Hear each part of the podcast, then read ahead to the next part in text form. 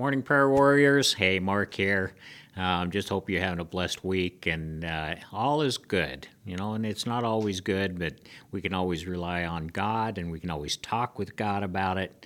And uh, don't don't let this world bother you that much. Anyway, let's start with just a quick order prayer, can we? Uh, dear Lord, just thank you for this day and just for the wisdom that you give to us. That relationship, that vertical relationship that you strengthen us with. Uh, we don't want to be down here in the muck of the world, and, and we just want to be with you.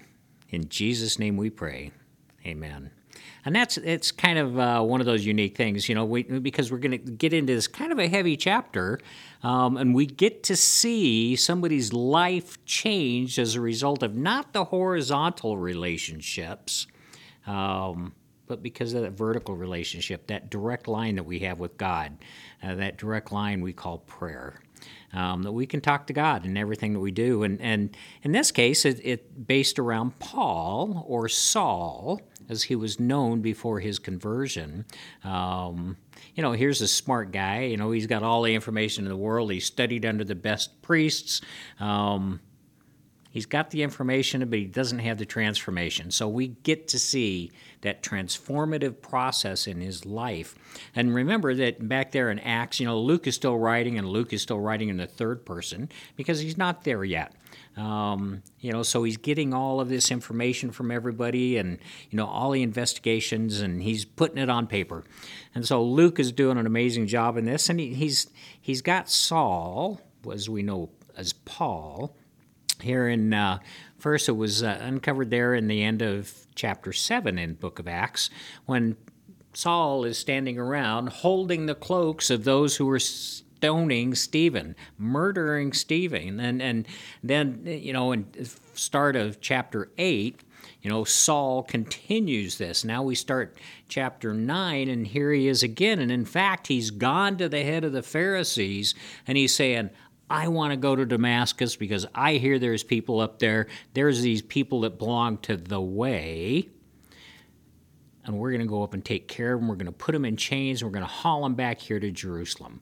Well, that's a mighty big thing because Damascus is quite a ways away. And in those days, they didn't have Uber or Lyft. Um, they didn't have their own pickup trucks that they could haul people back with. So it's kind of a long walk. Um, it's a long journey, but he was fired up for this.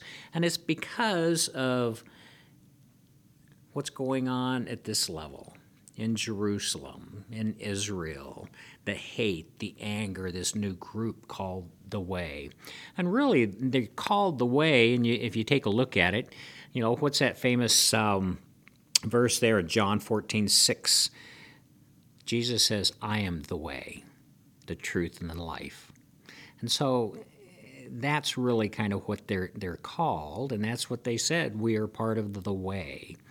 And so you've got the Christians on one hand, you've got the Jews, the hardcore Jews over here that don't want to have anything to do with the, this whole Jesus thing. And so, you know, they're stoning them, they're killing them. And so here's Paul or Saul. He's he, he gets authorization to go on up to Damascus, and we call this the road to Damascus. I'll read a little bit to you. And so he's on that road, and, and suddenly a light shone around him from heaven. And so Saul falls to the ground, and he hears a voice saying, Saul, Saul, why are you persecuting me? And you know this is brought up a couple of places here in the Bible, and so here's this this brilliant Jew that's out to get everybody who belongs to the way, the Christians, and he says, "And who are you, Lord?" And he knows who is talking to him. He's laying on the ground and he knows what's going on. And God says, I am Jesus. Whoa. You know, this is a guy that he's persecuting all of his followers. And so he hears his voice I am Jesus, who you're persecuting. It is hard for you to kick against the goads.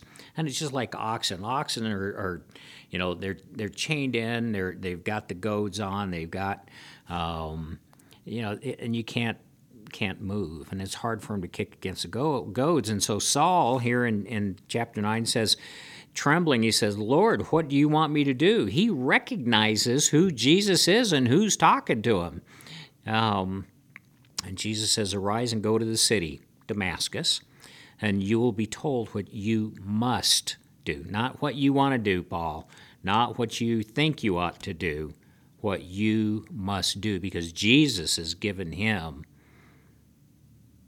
what he must do.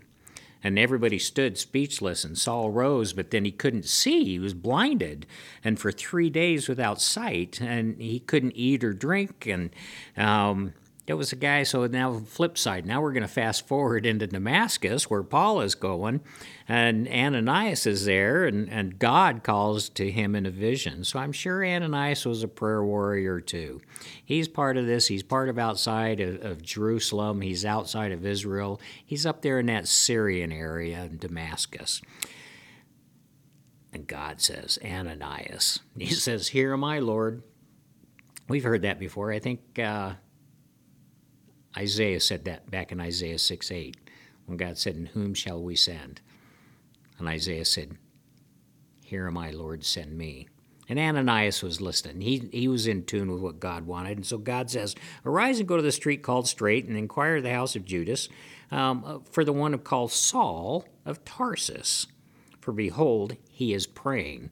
So Saul or Paul is in this house praying. And that's what he ought to be doing because Saul has had this encounter with Jesus.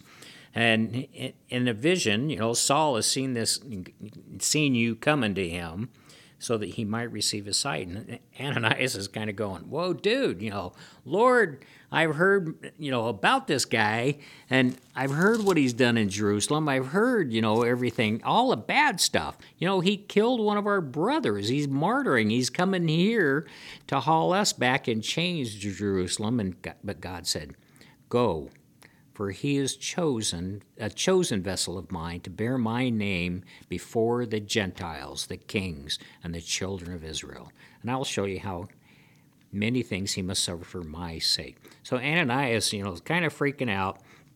But he went down to the house. Here is Paul probably praying.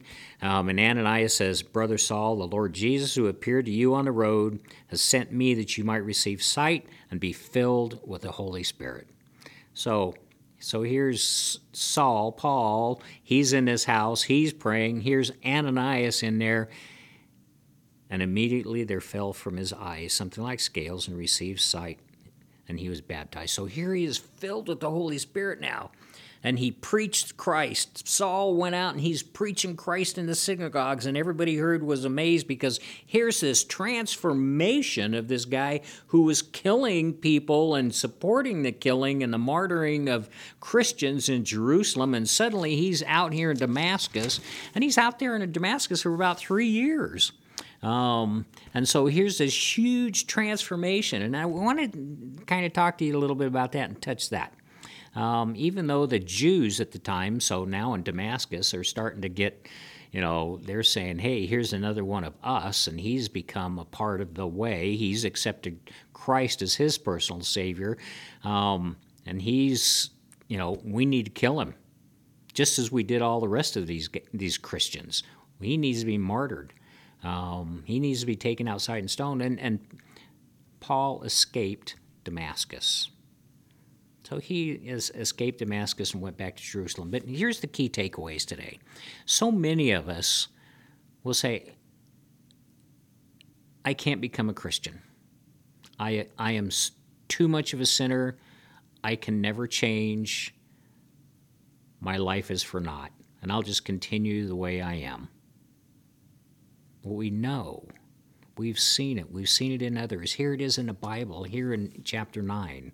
Saul, who's murdered people, who's been a part of murdering others, who hates, who has anger, who has all of those things that we don't want to be, but we may have those. And he prays. He talks to God, and he is forgiven. He becomes a Christian he is baptized and filled with the Holy Spirit, and he's out now working for God. You and I can do that. Many of us have. We have had histories of suicide and drug addiction, alcohol addiction, anger issues, divorce, all of these things that go against God, but we have prayed for forgiveness. And that's what we have to do today. We have to do that hourly sometimes. So I just pray that you all understand where Saul or Paul came from and where God is leading him, just as God can lead us. Thank you, brothers and sisters, prayer warriors. Just praise God and have an amazing week.